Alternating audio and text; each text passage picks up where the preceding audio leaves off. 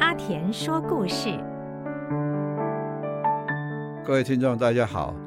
我是森宝公司董事长陈胜田。今天呢，我们来稍微来谈谈夫妇相处之道啊。我今年已经结婚51年了，夫妻俩的确有很多的事情可以提供各位来参考。我想刚结婚的时候，年轻的夫妻呢，我那时候是提到一个三通的观念啊，就刚结婚的时候大家都很相爱嘛，所以就说我就提到说，经常这个要眼通了眼神要经常抱着关怀的眼神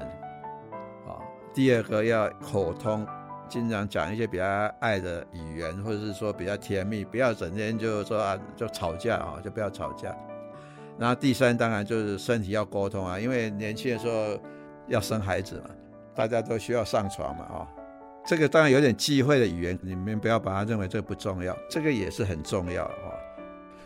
那夫妻的感情，其实夫妻在结婚以前都是爱得不得了嘛，只看到对方的优点，看不到对方的缺点。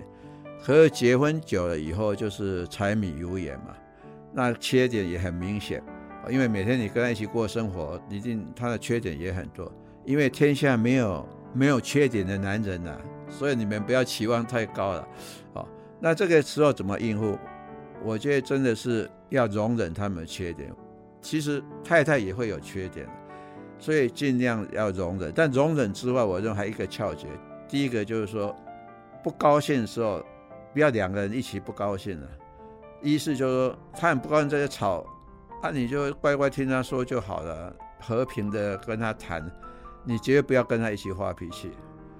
这是不高兴的时候只有一个不高兴。那高兴的时候一定要两个一起高兴，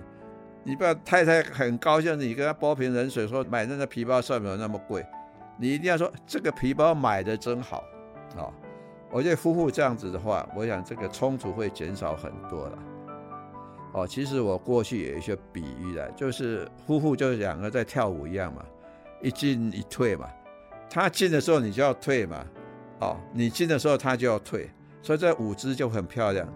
这个希望大家能够这样子来考虑你们的婚姻生活。但是我已经50年了，也许你们是新婚，这是刚刚结婚20年的事情了但到40-50年的时候，其实这形态有点不一样因为第一个两个都老了，像我要结婚50年其实不容易。第一个一定要身体要健康，譬如说我的父母结婚49年还没有50，我父亲就过世了还有很多有朋友也是这样，他们没有达到50年并不是不爱对方，而是就是说身体不够，所以到老年以后身体要比较重视，两个人才有可能继续牵手手牵手到白头偕老。除了白头偕老以外，我认为很重要，到了老年以后一定要培养个人的兴趣，一定要有个人的独立精神，因为两个人不晓得谁先走那走到一个的话另外一个怎么办？因为我认识很多的我的长辈，夫妇永远连在一起，所以一个走以后另外一个礼拜也没变，也就忽然间走了，我觉得很奇怪这个可能是平常就连太极有关。而且人到老年以后，就是你还是需要去跟很多人交际所以最好能够出外，有时候分别各自去旅行，然后回来，那回来就又会激起一点小激情因为每天做爱你也没话说没话说，其实对婚姻对身体都不好。